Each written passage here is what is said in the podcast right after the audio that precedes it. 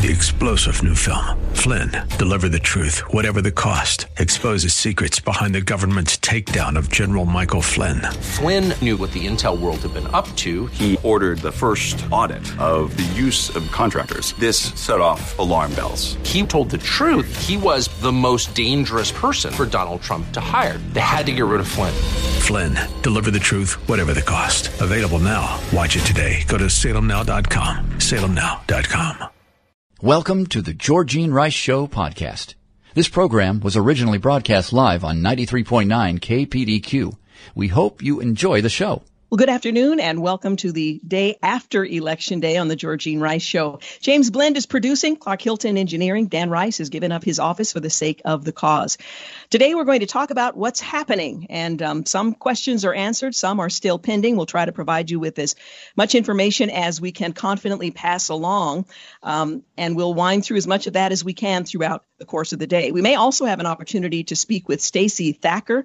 She's the author of Threadbare Prayer, Prayers for Hearts That Feel Hidden, Hurt, or hopeless. It's very timely. We're also going to uh, uh, de- determine whether or not we're going to share that conversation with you today or maybe pass that along to another day based on information related to the election.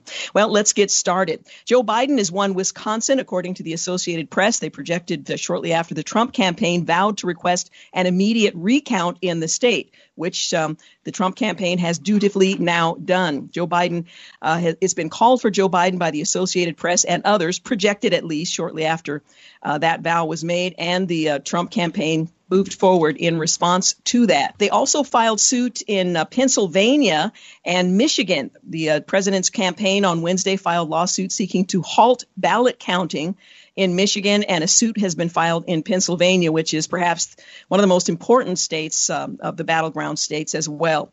Taking a look a bit closer to home, some of the headlines relating to the election here in the state of Oregon. Close races will decide if um, House Democrats maintain the supermajority here in Oregon.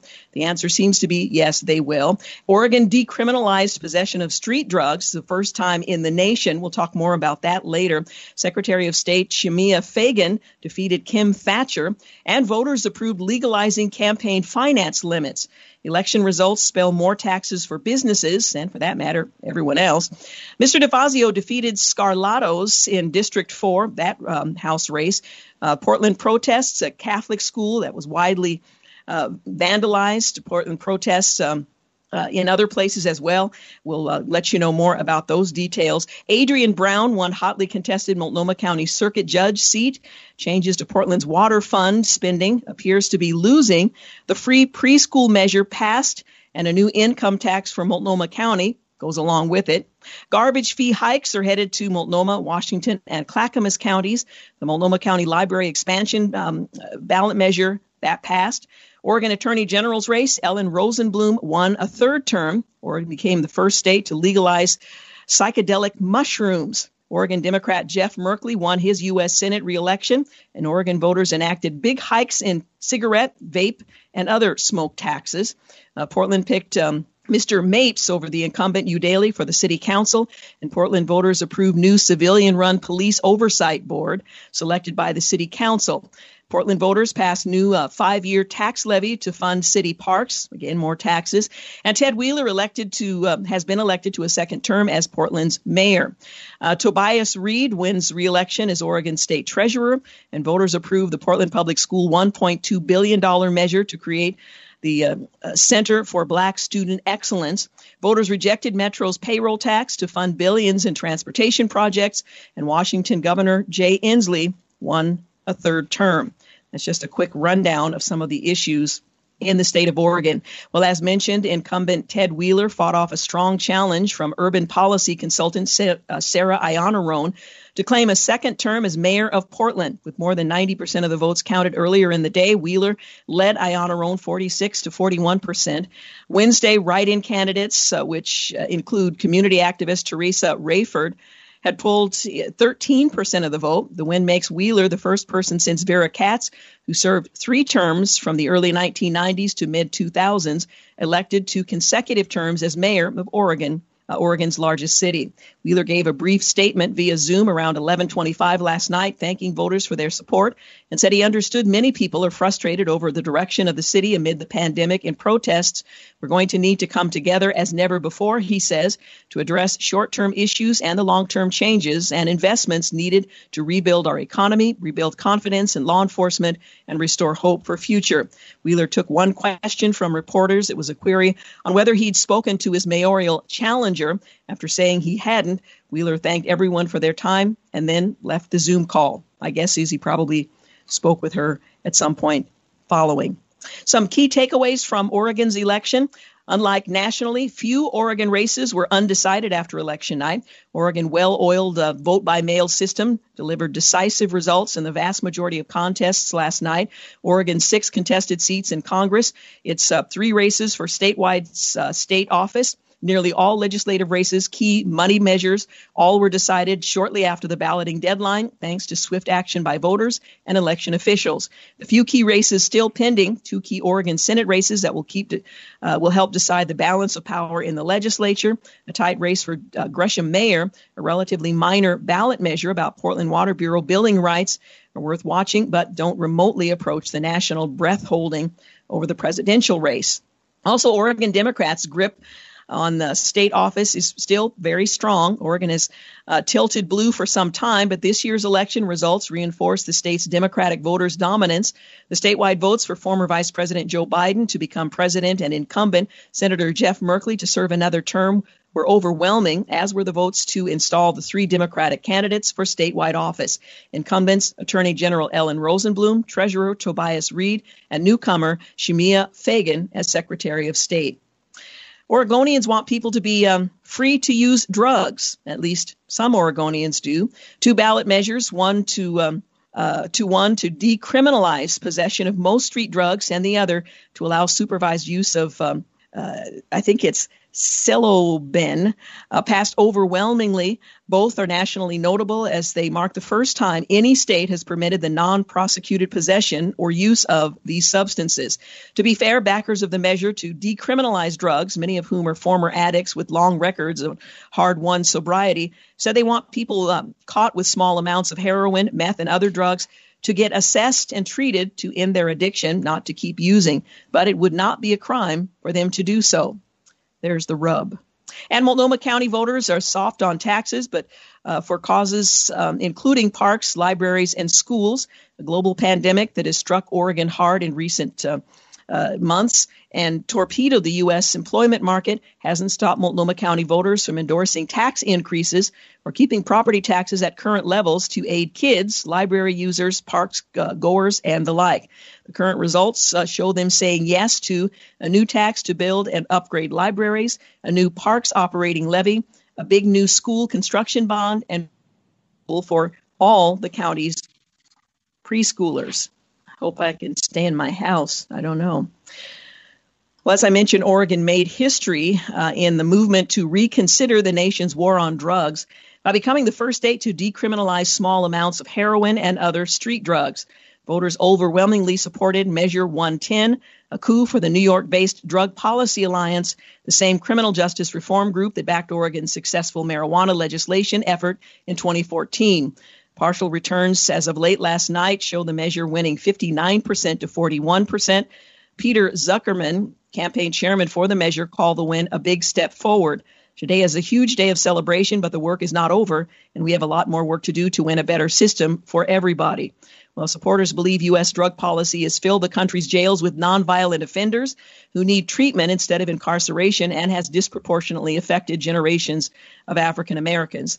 The measure also got a boost from um, John Legend, who recently tweeted his support, um, and that will be the law in uh, in the state of Oregon. By the way, the measure has three key components.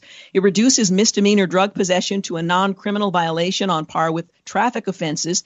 People with small amounts of drugs, including heroin, cocaine, methamphetamine, ecstasy, LSD, and others, uh, methadone and oxycodone, uh, will get a ticket and face a $100 fine or have the option of being screened for a substance abuse disorder. It reduces penalties for what is uh, are now felony drug possession uh, cases, which involve larger quantities under Measure 110. Most of those offenses will be misdemeanors, and it funnels millions in marijuana tax revenue toward what it calls addiction recovery centers, where people can be screened and directed to treatment options. Those tax dollars will also go to a drug treatment and recovery services fund overseen by the state that could be used to pay for treatment. Doesn't have to be, but could be used to pay for treatment housing or other programs designed to address addiction. You're listening to the Georgene Rice Show. We're talking about some of what's gone on in our elections, and we'll continue in just a few moments. You're listening to the Georgene Rice Show podcast. It's aired on 93.9 KPDQ. Hey, welcome back. You're listening to the Georgene Rice Show. Just noting that uh, the numbers are increasing in the presidential race. Uh, the race, of course, to 270 is the, the goal. And as we're re- pre recording this program, Joe Biden is up to 264. The path for um, for uh, Donald Trump narrowing. We'll continue to follow the story. And of course, by the time this program airs live at 4 to 6, that may be a more decisive number than imagined they have given uh, Biden Michigan. Multnomah County's highest earners will foot the bill for a universal preschool system that prioritizes access for Black, Indigenous, and other communities of color. As voters supported the measure, the uh, county uh, backed Preschool for All initiative won majority support in partial returns, with 64.2% of voters backing it as of late last night. The preschool measure is a 1.5% uh, percent tax on incomes of more than 125,000 per year and joint filings of $250,000 per year.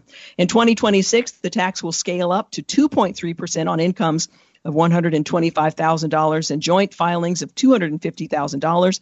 The higher brackets of $250,000 for single filers and 400,000 for joint filers will occur in additional 1.5% as well. Again, passed in Multnomah County.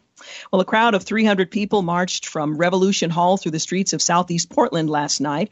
A gathering described as a unity march took place on um, election night here in Portland. Demonstrators started gathering in southeast Portland at Revolution Hall. At about 5 p.m., the crowd chanted the names of black people killed by law enforcement. Journalists on the scene described people chanting in the streets as they marched. Estimates from journalists in the crowd said hundreds of people marched. Um, the Multnomah County Sheriff's Office provided an 8 p.m. update as uh, voting in Oregon officially closed for voters to drop off their ballots uh, at drop off locations in the city. Just before 8 p.m., people marching could be heard chanting the um, about racial injustice with seemingly little focus on the presidential election, as seen in the uh, video that was published by Oregon Public Broadcasting. During the 9 p.m. update, uh, on behalf of the Unified Command with Oregon uh, State Police, and several hundred people were continuing their march down Belmont Street, heading east. Um, continued, and sometime after 10 p.m., people in the crowd um, uh, continued on their uh, journey. However, that was not the case in every demonstration last night. This was a peaceful event, but there were others. The 50 block election night um, uh, Portland protest march left a trail of graffiti and vandalism, but none of it compared to the unleashing of Portland Central Catholic High School, which was decimated in some ways. Nearly every 10 foot of uh, building was hit with messages of racist accusations, cop bashing, and profanity, as if they were directly involved in anything they were there to uh, protest. Uh, the scrawls, which I cannot repeat because there's fa- profanity that I would not personally use, nor does the FCC allowed, but the scrawl attacked the school for white privilege uh, and for several other things as well. This was Central Catholic High School. And the Portland police uh, on election night marched down Belmont Street and quickly encountered the uh, Hereafter restaurant uh, with outside diners. The customers quickly left out of fear as the marchers banged on tables, ridiculed the diners, and used a bullhorn in their face, knowing nothing about these individuals.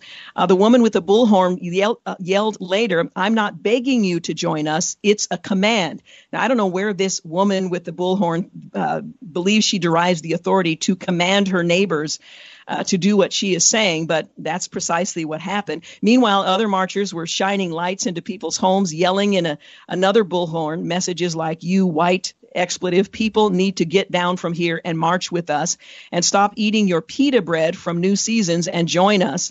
And intimidation statements like, Yes, I can see you in your window. Don't you ignore us. Um, and it went on like that. And here in the city of Portland. Well, at uh, one election night location, uh, protesters took over residential streets being led by masked men armed with rifles. I'm not sure how that was permitted. They began marching, shining lights into people's homes, and at times chanting at them to get out. One man came out of his own home and said, Be peaceful, please don't wreck anything. He even made a love sign over his head saying um, that he loves them. The photo captured the moment. He pointed to the Biden Harris lawn sign, thinking that would give him some cover in his front yard to prove his liberal credentials, but none of that mattered because the crowd immediately turned against the man. Dozens of lights um, were streamed into uh, into his face. People immediately and instinctively began shouting "racist, racist, racist," "white privilege, white privilege, white privilege," "Karens, Karens, Karens." To some, that means a woman who complains to the manager. Uh, too many liberals. Uh, it also means uh, white women who complain about blacks as in uh, making false police reports. Well, the man tried to emphasize that he agreed with the crowd and that he just didn't want them to wreck anything on their march. Some responded by saying, We don't need a white man to tell us black people what to do. And it, it goes on from there. It's just a sad commentary. And I think people think um, their, you know, their liberal credentials are going to give them some cover. That simply is not the case. Now, I'm making a distinction between events that take place and are peaceful from those that are arrogantly led by individuals who believe they have some power and authority over their neighbors to demand and command them to do things to their liking. It is a sad scenario, and whether or not it continues for several days, as has been uh, thought earlier, uh, we'll just have to wait and see.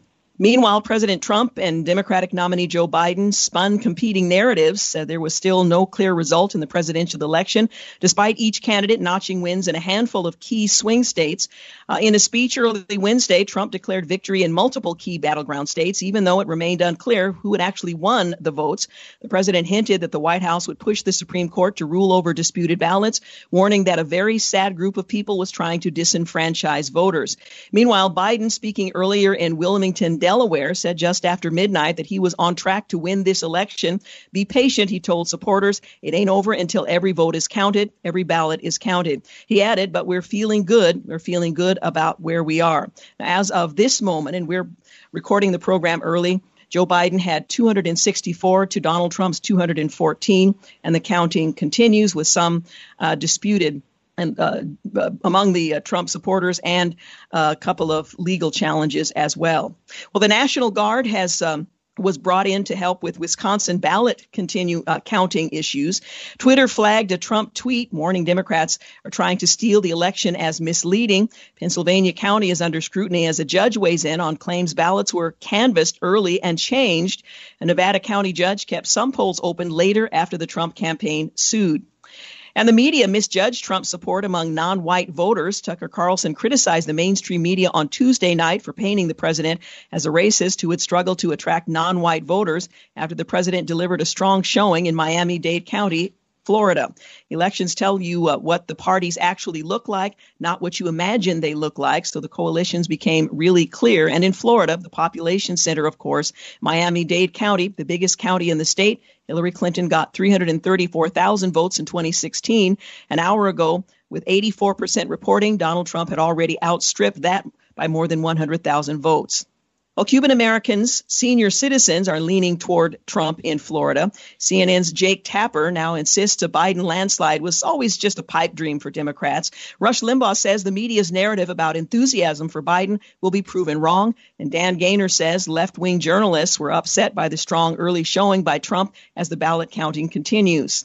Well, protesters gathered at Black Lives Matter Plaza in D.C. to watch the election night results. Waves of demonstrators gathered there in the uh, uh, near the White House in Washington on Tuesday night, guarded by a strong police presence and reports of at least one minor scuffle. Local news outlets reported that hundreds of demonstrators against and for President Trump were present as they planned to watch the state-by-state results of the 2020 election.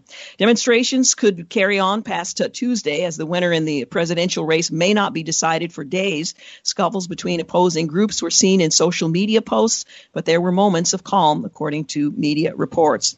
Three quarters of Americans are concerned about post election violence, according to a new poll, and a no climb fence has been installed around the White House. An activist group is planning widespread disruptive election activities to thwart a potential Trump coup and it continues. Well, election betting odds have flipped in favor of uh, Trump, experts say, and RNC Speaker Kim Klacik fell short in a House bid despite her viral campaign ad and Trump support. GOP newcomer Madison Cawthorn wins North Carolina congressional seat vacated by Mark Meadows, and Democrats retain control of the House while the battle remains for the Senate majority.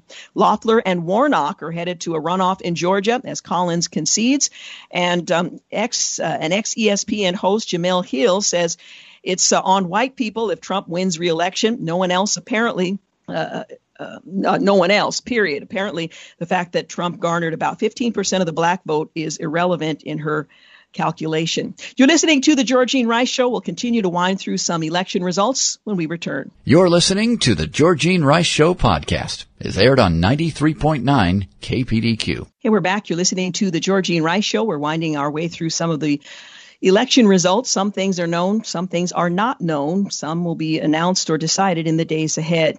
Also want to remind you in the five o'clock hour, we'll talk with Stacey Thacker. She's the author of Threadbare Prayer, Prayers for Hearts that Feel Hidden, Hurt, or Hopeless. I think we'll take a, um, a break from election coverage uh, to have that conversation. So that's coming up in the five o'clock hour.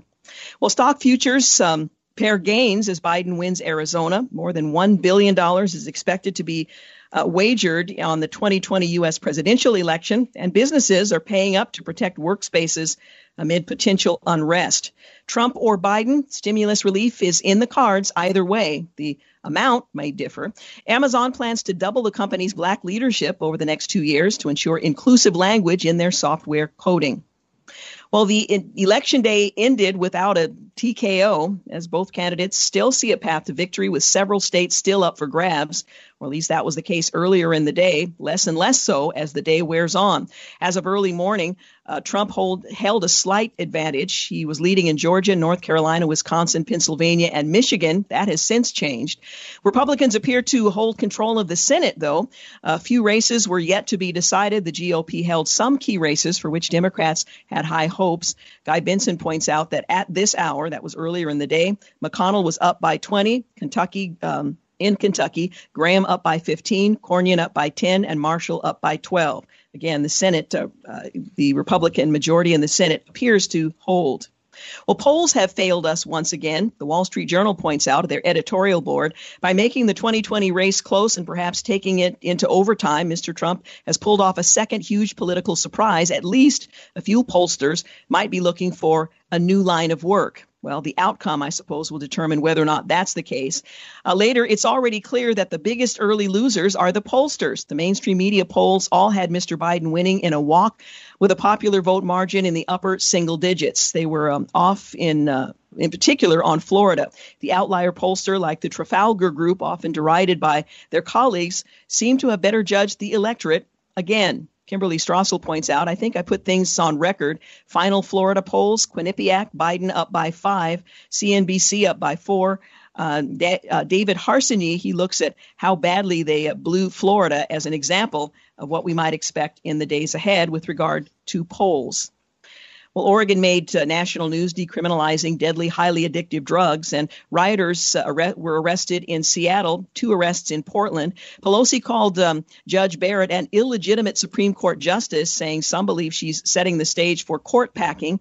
Given the fact that the majority in the, the House seems to have narrowed, it doesn't appear that the, uh, the Democrats in the House will have sufficient numbers to pack the court, assuming Republicans would oppose it in the House. A, a court declared California governor's executive order unconstitutional. This is a Northern California judge tentatively ruling in favor of state assembly members James Gallagher and Kevin Kiley regarding their lawsuit against Governor Gavin Newsom. The two Republicans are claiming the Democratic governor has abused his power during the COVID 19 pandemic. They've been arguing that the California Emergency Services Act does not provide for one man rule. And CNN hosts uh, shocked to or were shocked to find Americans uh, find the coronavirus going well, and they reveal their overt bias by declaring these people are uh, clearly wrong.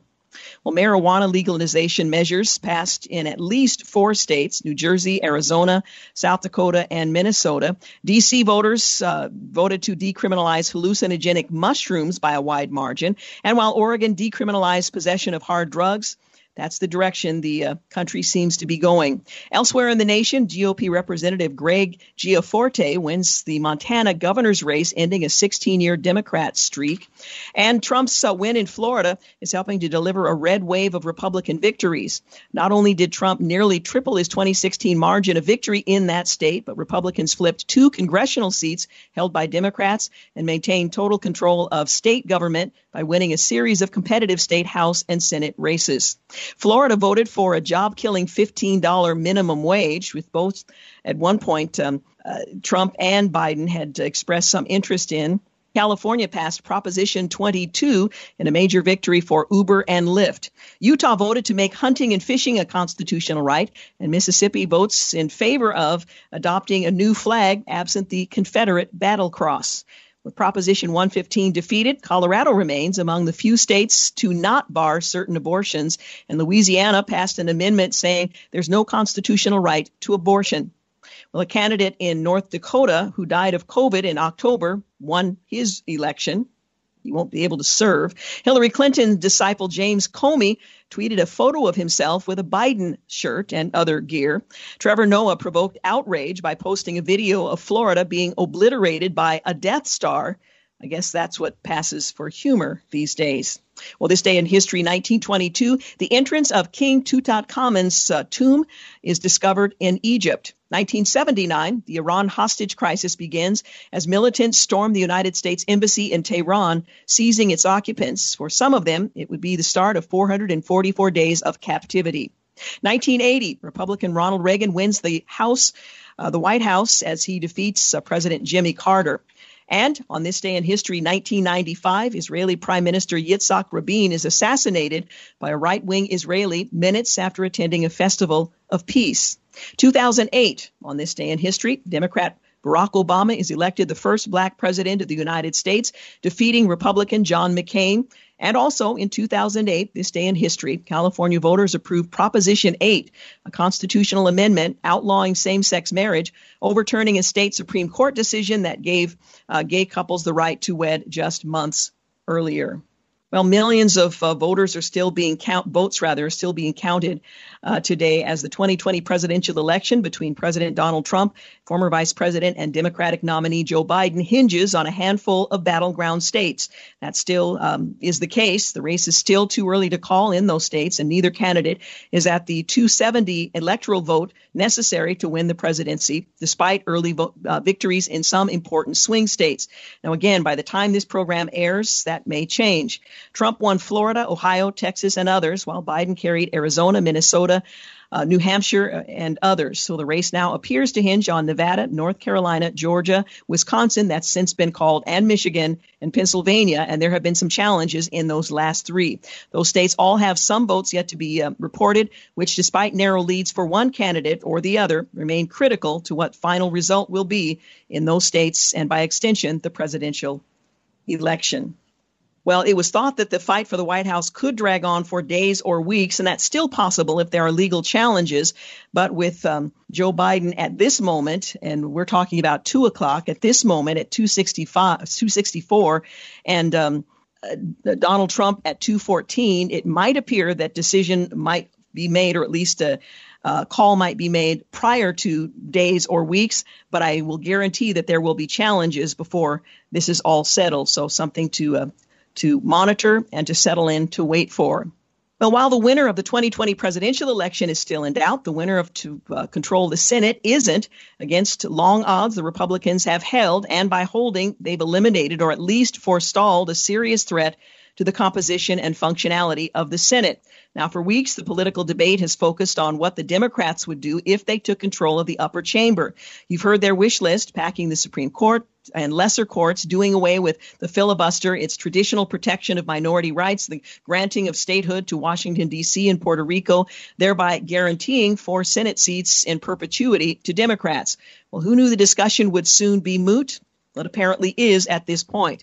Now, on a night of high drama, perhaps the most satisfying Senate victories were actually a couple of blowouts. Senate Majority Leader Mitch McConnell mopped the floor with his challenger, a failed 2018 congressional challenger whose Senate bid attracted plenty of deep pocketed donors. Nevertheless, that race was called shortly before 8 p.m. Eastern Time. The final margin for uh, Mitch was uh, around 58 to 37 percent ahead of the uh, uh, the election. In South Carolina, a similar story played out between Judiciary Committee Chairman Lindsey Graham and a Democrat challenger who spent an obscene amount of money.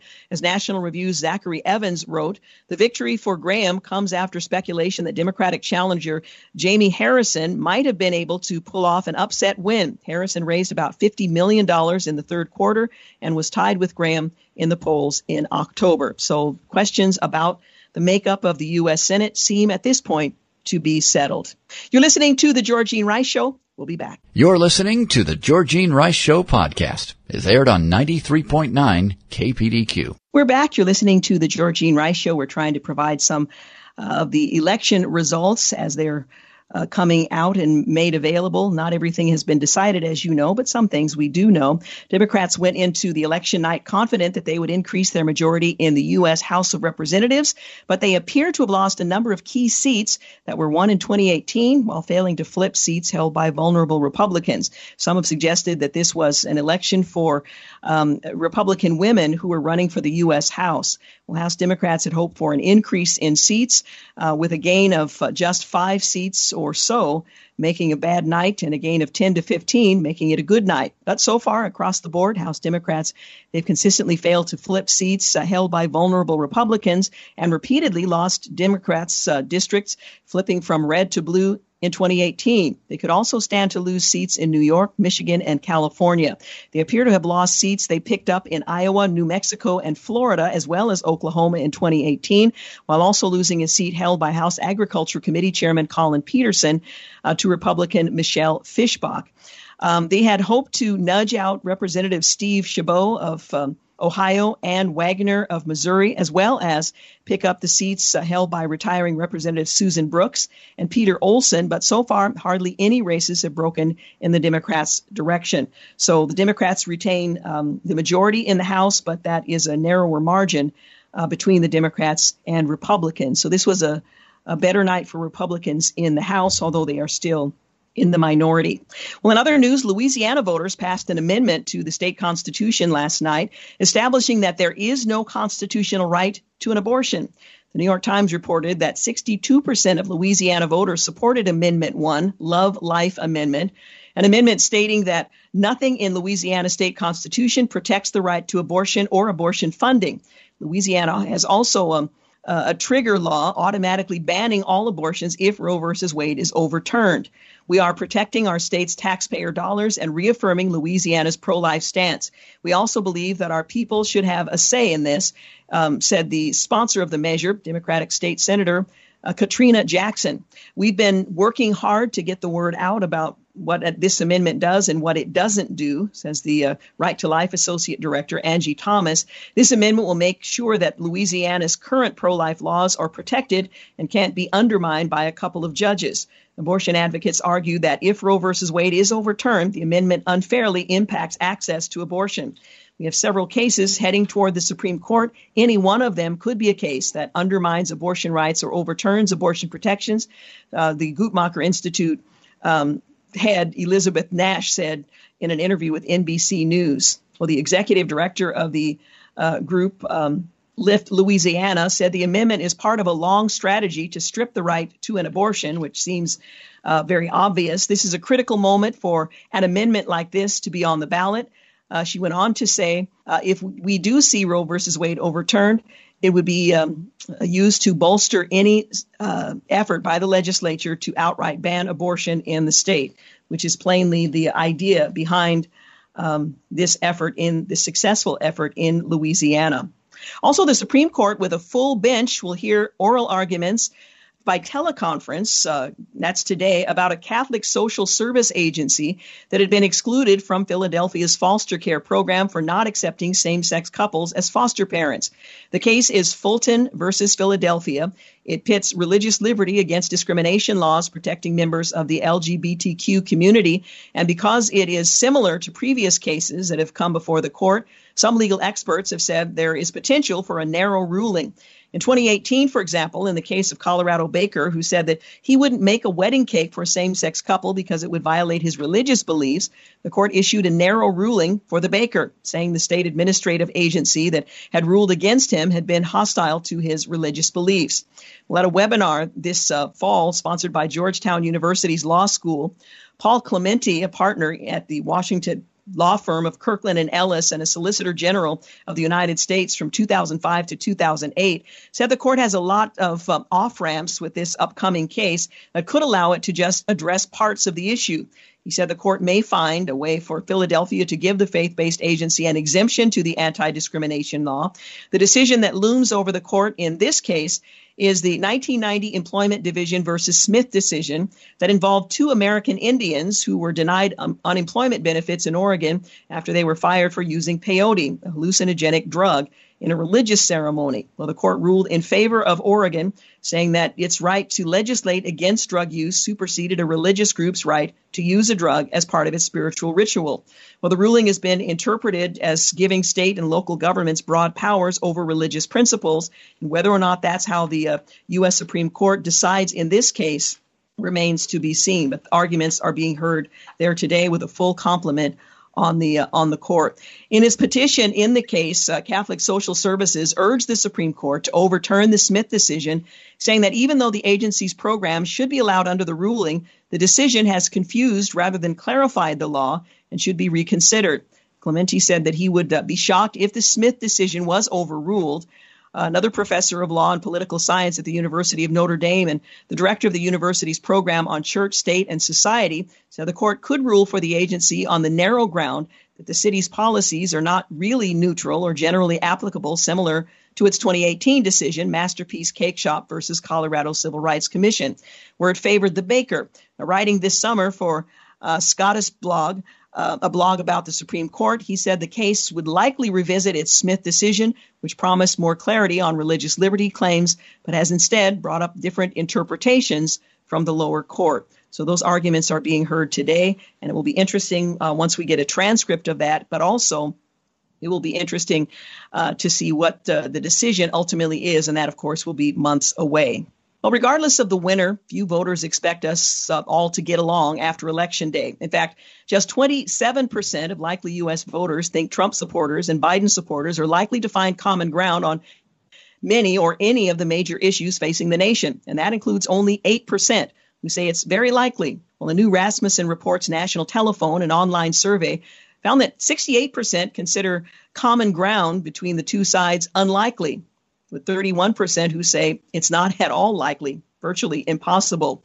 Well, these views are shared across the partisan spectrum. Just 9% of Republicans and 10% of Democrats, 5% of voters not affiliated with either, either major party, think Trump supporters and Biden supporters are very likely to find common ground on any major issue. Well, if the president wins re-election, 67% of voters think violent protests are likely to follow, with 36% who say they are very likely. But if Joe Biden wins, by comparison, 52% say violent protests are likely to continue, including 28% who believe they are very likely. So, not a whole lot of difference between the two, but some.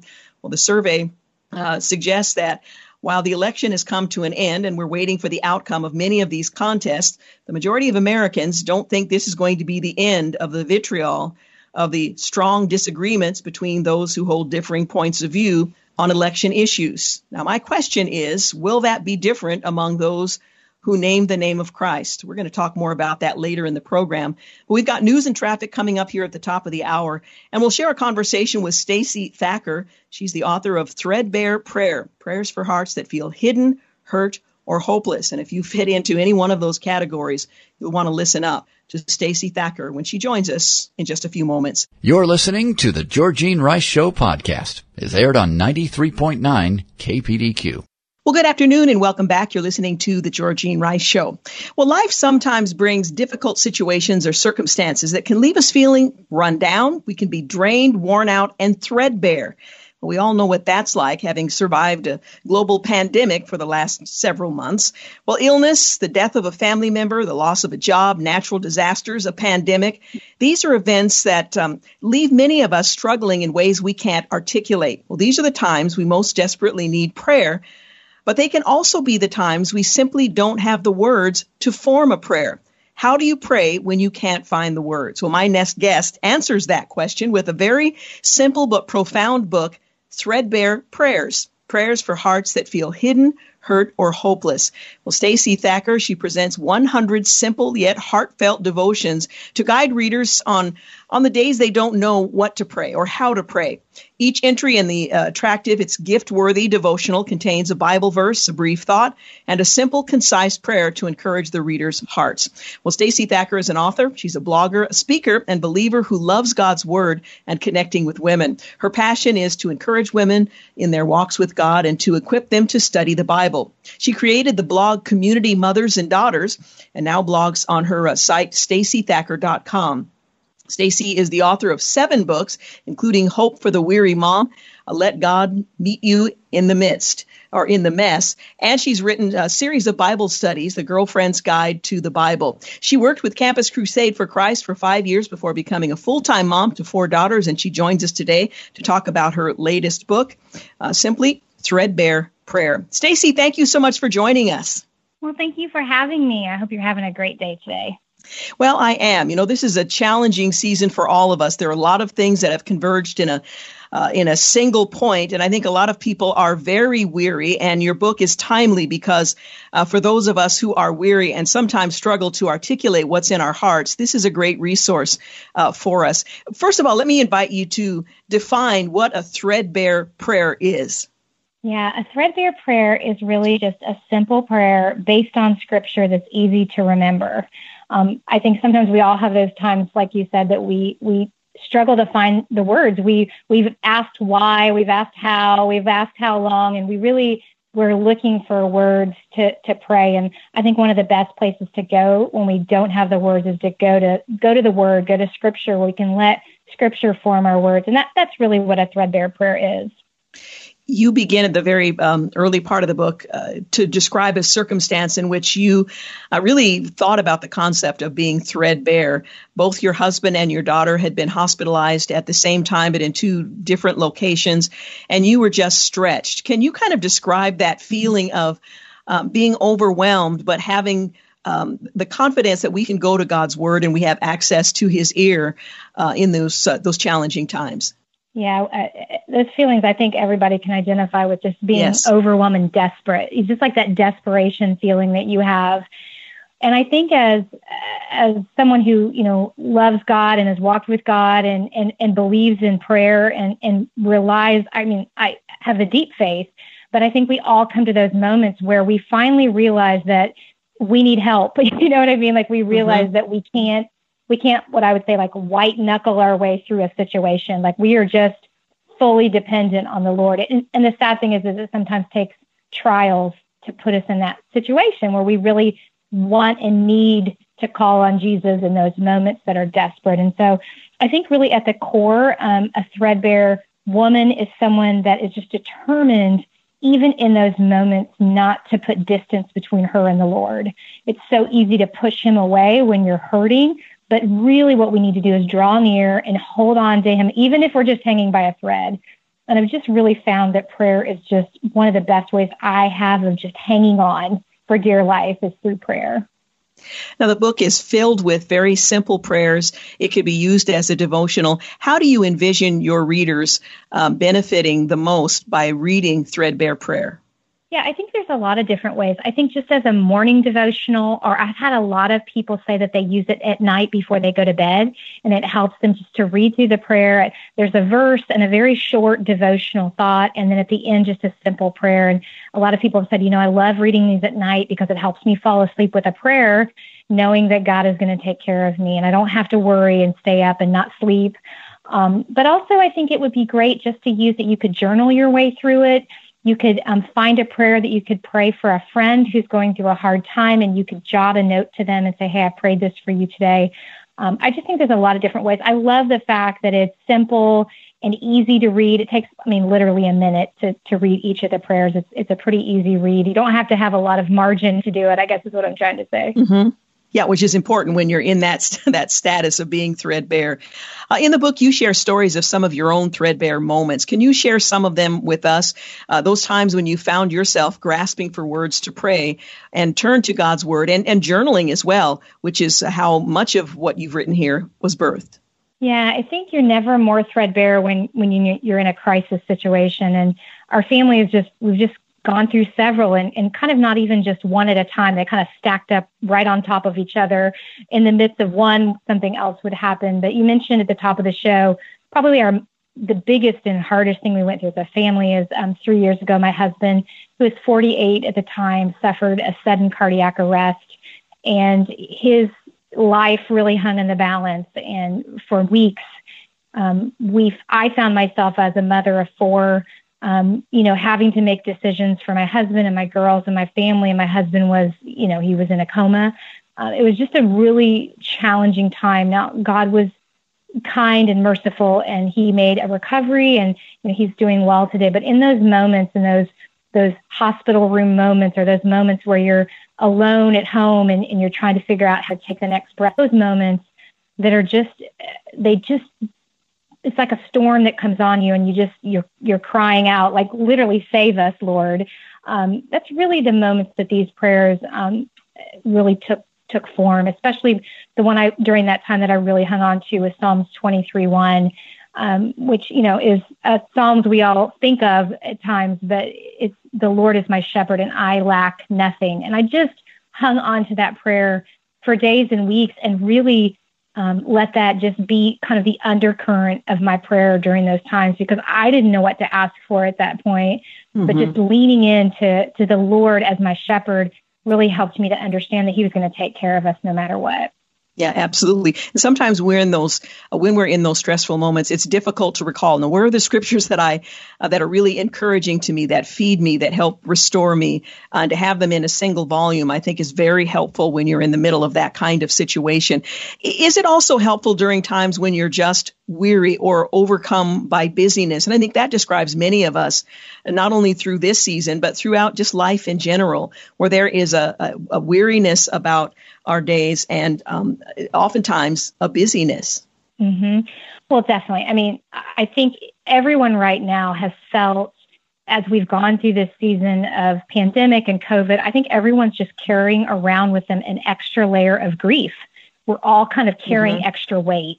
And so I think if you add that to just a normal thing, I mean, just getting groceries and doing laundry and all the things we do, working now, we're all working from home, and there's all these things that just they they're just wearing they just wear on you. And when you think about even the word threadbare it's it's it's consistent daily use that you know makes a coat become threadbare or a pair of jeans like rip at the knee. Like it's not necessarily a big tragic crisis event. Sometimes that does happen but very often our faith wears thin when it's just the, just the day in and the day out of just normal everyday life and so I do think this is a book that you could grab even in those moments when you just needed a little bit of hope. You just needed a little bit of something to to help you make it through even just a day. Um, it doesn't have to be a large a large event. It could be just you know normal life. I think we all feel that from time to time. We're talking uh, this afternoon with Stacey Thacker. She's the author of Threadbare Prayer, Prayers for Hearts That Feel Hidden, hurt, or hopeless. And I think many of us can relate, especially during this season, but certainly beyond as well. We need to take a quick break, but we'll be back in just a few moments. Again, you're listening to The Georgene Rice Show. You're listening to the Georgene Rice Show podcast. It's aired on 93.9 KPDQ. Welcome back. You're listening to the Georgene Rice Show, and I'm continuing my conversation with Stacey Thacker.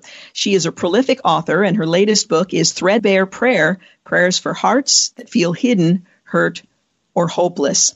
I think many of us struggle when we cannot find the words to pray and might be reluctant to um, rely on another's words um, and, and, imagine that God will hear us. How do we pray when we lack the words but have access to a resource that might help us along the way? Does God hear us in that circumstance?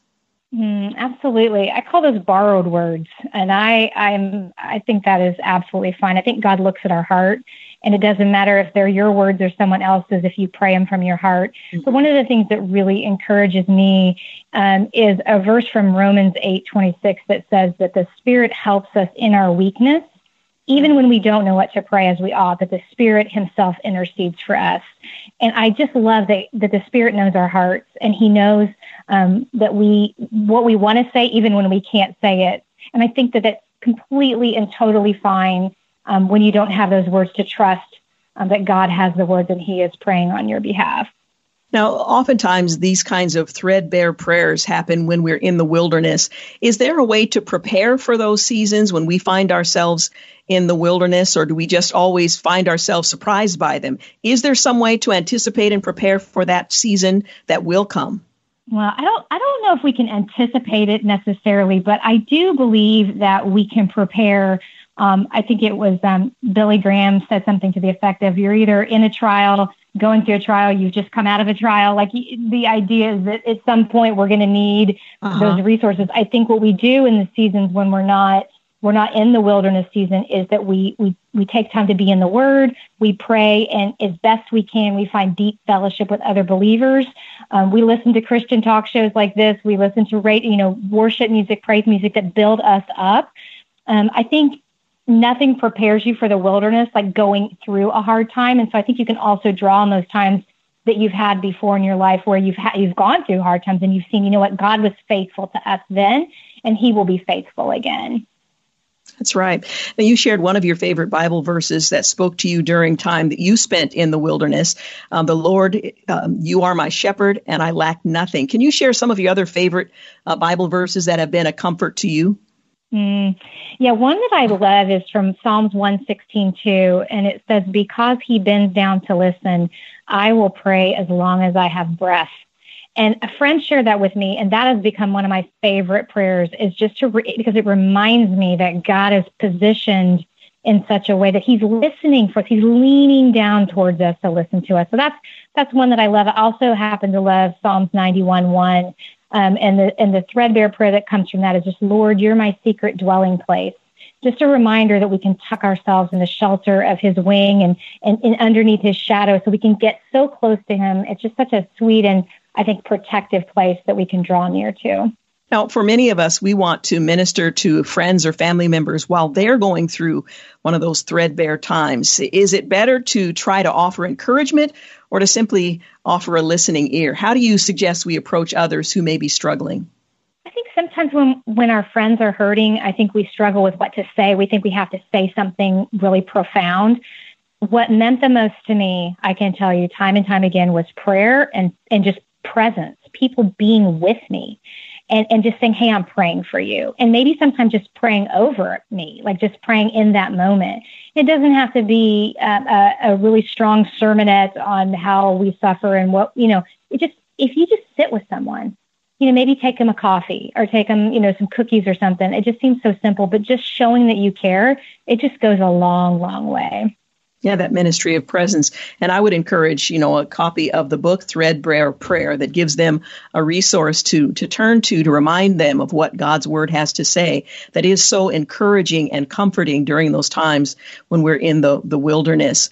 Now, what, what would you say to someone who is right now, and I would imagine many of us would fit into this category, uh, feel that we're in the middle of a desert. Um, we've just finished a contentious election that's not resolved. We're in the middle of a pandemic. Parents are trying to provide for their children children's education while the children are home and they're trying to work. There's so many things that are pressing in on us. What do you say now to someone who's in the middle of that desert? Oh, that's a good question. I know a lot of people are there right now, and I think I would just encourage them that that Jesus is powerfully drawn to your threadbare heart. And he, he gives us an invitation in um, Matthew 11, 28. He says, come to me, come to me. And, he, you know, he wants to be your comforter and he is a friend. He's close to us. He's not far away. I think sometimes when we're feeling we're feeling threadbare, we we think he's far away, but he's not. He's right there with you. And I would just say if you can take one scripture and let that just be your anchor and use that as a prayer back to him, I think that that I have just realized that as I as I receive his comforting ministry in my life, that he just does beautiful things in our broken places. We have to let him do that. And he wants to do that for us, I believe. Amen. Amen.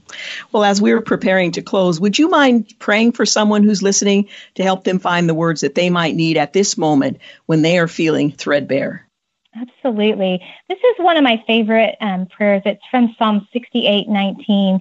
And the verse says, Praise the Lord, praise God our Savior, for each day he carries us in his arms. Lord, in the midst of all that comes against us, remind us that your power and your promises persist as well. We may be striving and needy and battle weary, but you are triumphant, sufficient, and good. Lord, help us to remember that when we need shelter, you cover us. When we need daily bread, you're able to rain it down from heaven. And if we need a defender, you come quickly to protect us. It doesn't matter what we need, you can provide it. It's amazing to think that you do all of this while you tenderly carry us in your arms. Focusing on your daily care is such a comfort to our threadbare hearts because nobody cares for us like you do, Jesus. So we will praise you, Lord, because you carry us every single day. Every single day. Once again, the book is titled Threadbare Prayer Prayers for Hearts That Feel Hidden, Hurt, or hopeless, if you are feeling uh, all of those things, you can certainly pick up a copy of the book. Or if you know someone who's struggling, you might make this a gift. It's a it's beautifully um, uh, published and bound, and I think you'll uh, you'll appreciate that. Stacey Thacker, thank you so much for talking with us today. I really appreciate it. Well, thank you for having me. It's been a pleasure. It's been my pleasure as well. You're listening to the Georgene Rice Show. We need to take a quick break, and we'll be back. You're listening to the Georgene Rice Show podcast. It's aired on 93.9 KPDQ. We're back. You're listening to the Georgene Rice Show. Well, Lee Carter, in reflecting on this election, suggests that we need to do what's unexpected on the day after the election. He points out that most of us are afraid about what the days ahead hold. The boards on buildings around us, businesses, and so on are a reminder of just how bad things have gotten. Regardless of the outcome, there will be winners and there will be losers. There will be celebrations and there will be moments of mourning. We will undoubtedly see the best in us and the worst in us. But whatever you do and however you feel, do the thing that no one expects, and that's spread hope. Now, you might wonder what kind of hope could one expect if my candidate, fill in the blank, fails to uh, occupy the White House or the representatives that I was voting for fail to reach their goal. Well, we're thinking of a hope much higher than that. Well, people on both sides can be good. Uh, they want what's best for the, com- the country, what's best for their families, what's best for themselves, and they want to be free and they want to have opportunity. In fact, they have more in common than they don't. And in the wake of the most negative election of my lifetime, certainly, the nation, well, and the notion of that kind of unity has been lost. Well, Americans on both sides of every issue have dreams and hopes for a better tomorrow. Both believe that if their candidate loses, their lives are at stake. And sadly, both of them believe that if their candidate wins, there will be unrest and riots by people on the other side. So, what can we do today and tomorrow that's different than yesterday? Well, we can prove them wrong.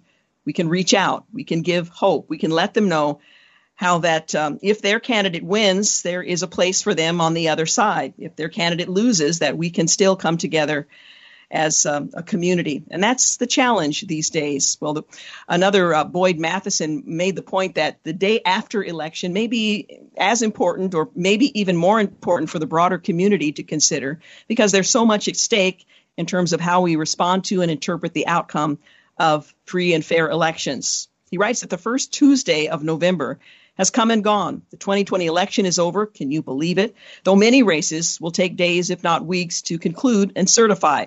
The country can't collectively exhale. An exhausted and exasperated nation woke up today to Wednesday morning. As critical as the first Tuesday of November is, America is always driven forward by the first Wednesday of November. And of course, that's today.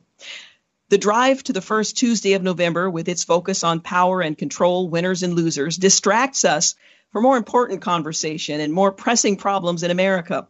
Both sides of the political aisle have breathlessly declared that if their enemy on the other party and in the other side wins the election and assumes control, Armageddon will ensue. Grandma will be pushed over the cliff, and our children will be doomed to destruction. That's never proven to be the case in America. It's time for Wednesday. To draw attention to the first Wednesday of November, uh, knowing that the answer to what ails the nation is not bound up in Washington, but in our own homes and in our neighborhoods. This morning, citizens in towns and cities across the country are going to work, providing for loved ones, starting businesses, getting children to school or set, set up for school in their own homes, helping a neighbor in need, volunteering in their community, reaching out to struggling friends, engaging in the very free market economy and institutions of civil society that have driven American freedom for over two centuries. Business as usual. It's as though the politically obsessed have lost their knowledge of history. The country has survived fierce division and hotly contested elections in the past. And despite the noisy and negative chatter and clamor of flailing political consultants and media experts, Wednesday morning always comes and the country moves on. In fact, American history is filled with Wednesday mornings following great wars, social strife, scandals at the highest levels of government, 9 11 riots, mass shootings, and contested elections. Wednesday morning has always come, and it comes because the American people make it come with a belief in a better day ahead, a belief in tomorrow. We've seen it before, we've experienced, we've done it before. Despite the constant drumbeat bemoaning a deeply divided and angry America, I remain convinced that American people are starving for elevated dialogue, searching for inspiring ideas, and striving to find hope in heroes worthy of emulation. As always, a look back in history provides a clear vision of what is needed for a 2020 version of Wednesday morning. Thomas Jefferson was a compelling and complex, inspired, and flawed human, like the rest of us.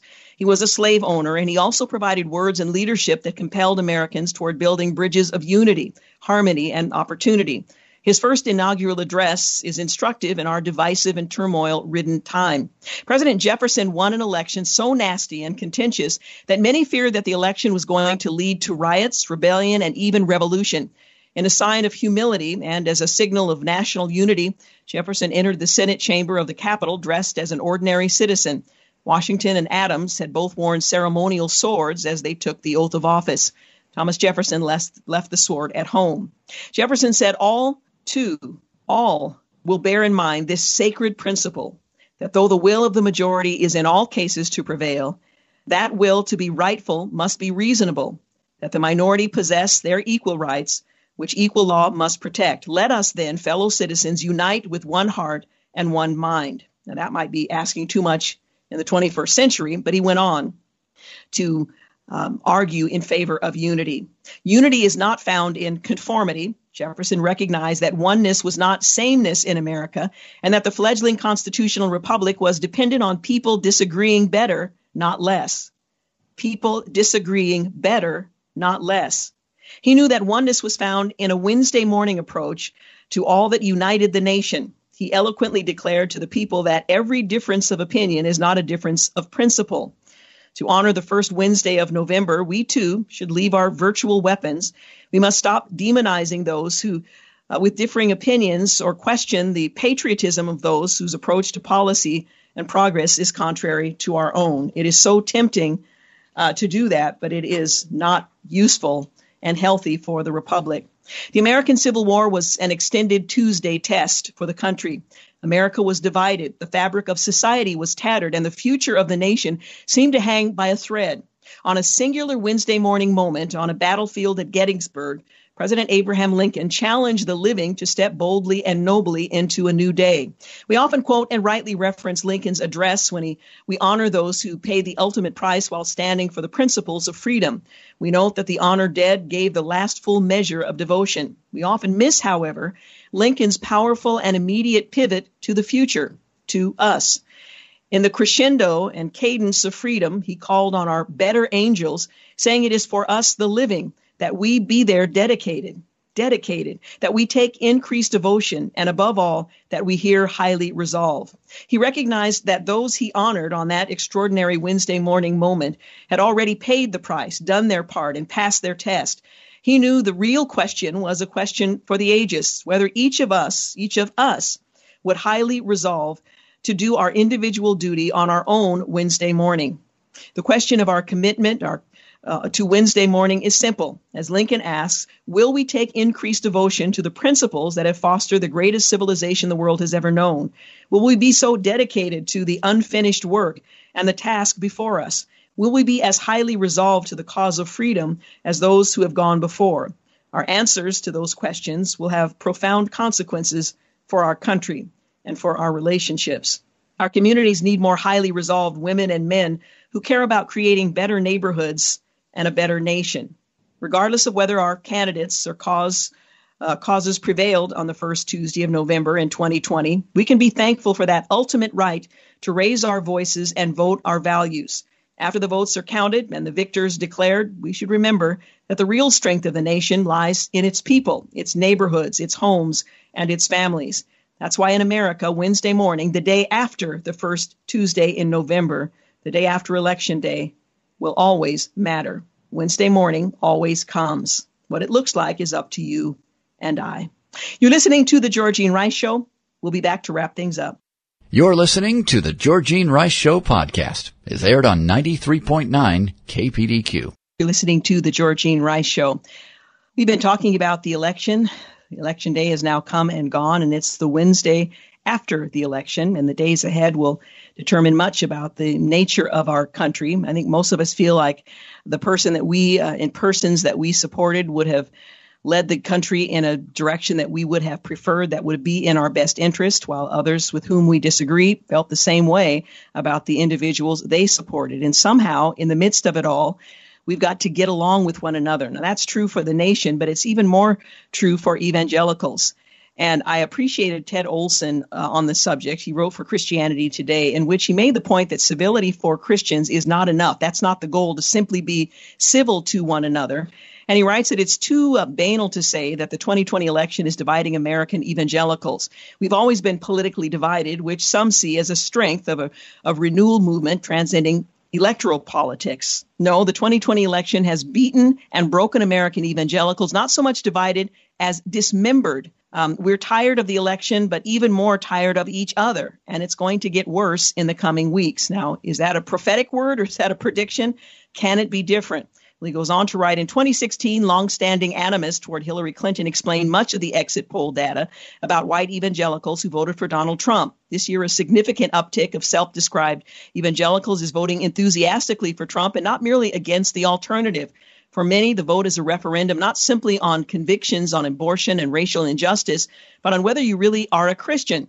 As Pastor John MacArthur says, he told Trump, any real true believer is going to be on your side in this election, end quote. Now, that's an unfortunate statement to be made by a pastor, but nonetheless, conversely, many Christian opponents of Trump see the pastor and ministry leader who support him as idolaters at best and more likely frauds.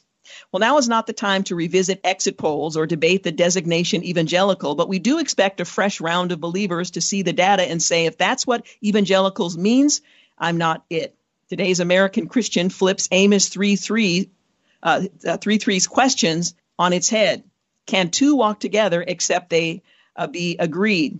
And asks, why would I want to walk together with them, pointing the finger at the ideological other? It's not cowardly, uh, both sideism to call us of myriad political convictions to repent of bitterness. True, the Bible uh, warns against anger um, have wrongly been used by powerful and uh, to silence the calls for justice. But it's hard to open your Bible without hitting a command to put away bitterness and wrath. So let's start there. Let us end there, nor let us settle for a call to civility. Christians should match their moral clarity with civility, but civility is insufficient. As Christians, we are commanded to love, to love each other, to love our enemies, and to love our enemies when they are each other. Let me just pause that for a moment. Love, Paul tells us, keeps no record of wrongs, but love does stand up against them. Jeremiah contends that we cannot dress deep and ghastly wounds as though they are scratches, saying, Peace, peace, when there is no peace. As Martin Luther King Jr. put it, love that does not satisfy justice is not love at all. It's merely a sentimental affection, little more than what one would have for a pet. Love at its best is justice um, concretized, if you will. And justice uh, at its best, he said, is love correcting everything that stands against love. So love means that we should unselfishly warn against idolatry, apostasy, injustice, and those uh, those things that endanger body and soul. Even as we are careful not to throw around such accusations lightly, it even means that we don't have to think that everybody who calls themselves a Christian really is one. Watch out for false prophets, Jesus said. They come to you in sheep's clothing, but inwardly they are ferocious wolves. By their fruit you will recognize them. Not that there's a need to go false prophet hunting, the enemy will sow seeds among uh, the wheat, Jesus promised. It's not the servant's job to pull them up. He said, We're not able to separate the weeds from the wheat, the wheat from the tares, if you will. Leave that to him. Still, some of us can't help but try to rid our field of weeds and leave only lovable, real, true believers, despite Jesus' warning that this harms the people of his kingdom. Others are tempted to leave the field of evangelical Protestantism altogether and look for greener grass, some pristine, weedless field. They're tired of waiting for the sower's sickle, like Jonah, so outraged by idolatry and wickedness that he'd rather flee than love. We'd rather see Nineveh's destruction than its redemption. God hates injustice. He hates racism. God hates abortion. And yet, God's uh, uh, question to us is the same as uh, the self appointed weeder and to Jonah when, he, um, uh, when his plant died. Do you do well to be angry? Is your anger leading toward love or away from it? Simply being civil with one another, and I'm speaking to and of believers, is insufficient. We are called to something much deeper and more profound. And I think when you consider the division that exists between us, not necessarily theologically, because we are we share a, a common heritage in Christ, but the divisions that we have based on our politics can be so deep. It seems that it's impossible uh, to heal that wound, and yet we are called as followers of Jesus to do just that, to love one another, even when we consider, based on our political views, to be enemies of one another. There is no escape. And the truth is, we cannot do what God is calling us to do apart from the Holy Spirit. So I think the place to begin uh, to release the vitriol that we may have for one another um, is to ask the Holy Spirit to fill us to change our perspective, to give us the capacity to love those that we believe are uh, are wrong on these political issues. Now we're not talking about sanctioning evil. That's that's something different, but we are told to love one another and it's central to our witness to the world. So on this Wednesday following the first uh, first Tuesday of November in an election year, this is our challenge. And I wanted to close this segment with a scripture that was uh, sent to me by Pastor Greg Allen. I quoted it a, about a week or so ago that I think is a good place for us to start as we're praying for the Holy Spirit to change our hearts, to give us the capacity. I'm not talking about our views necessarily, but to change our hearts toward one another, to give us the capacity to love one another, not just be civil, but to have a genuine love for one another as the uh, as the body of Christ. Well, I was sent to scripture by Pastor Greg Allen. It's from Psalm 146, 1 through 10. If you are discouraged by the outcome of election or put too much hope and trust in the election to save us, this is a good reminder. Praise the Lord. Praise the Lord, O my soul. While I live, I will praise the Lord. I will sing praises to my God while I have my being. Do not put your trust in princes, in elections, in authorities, nor in a son of man in whom there is no help. His spirit departs, he returns to the earth. In that very day, his plans perish. These are temporal people with limited capacities.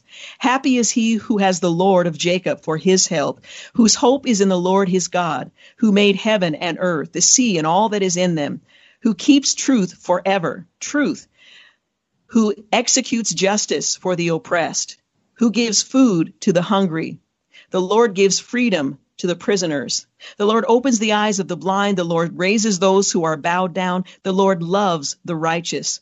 The Lord watches over the strangers. He relieves the fatherless and widows. By the way of the wicked, he turns upside down. The Lord shall reign forever. Your God, O Zion, to all generations. Praise the Lord. Let's keep our trust and confidence in him. Good night. Thanks for listening to the Georgene Rice Show podcast. If you'd like to download a podcast of the show or would like more information on today's guests, please visit the show at kpdq.com or on Facebook. Follow the show on Twitter at grice show and like us on Facebook. And join us live every weekday at 4 for more critical thinking for critical times on 93.9 KPDQ.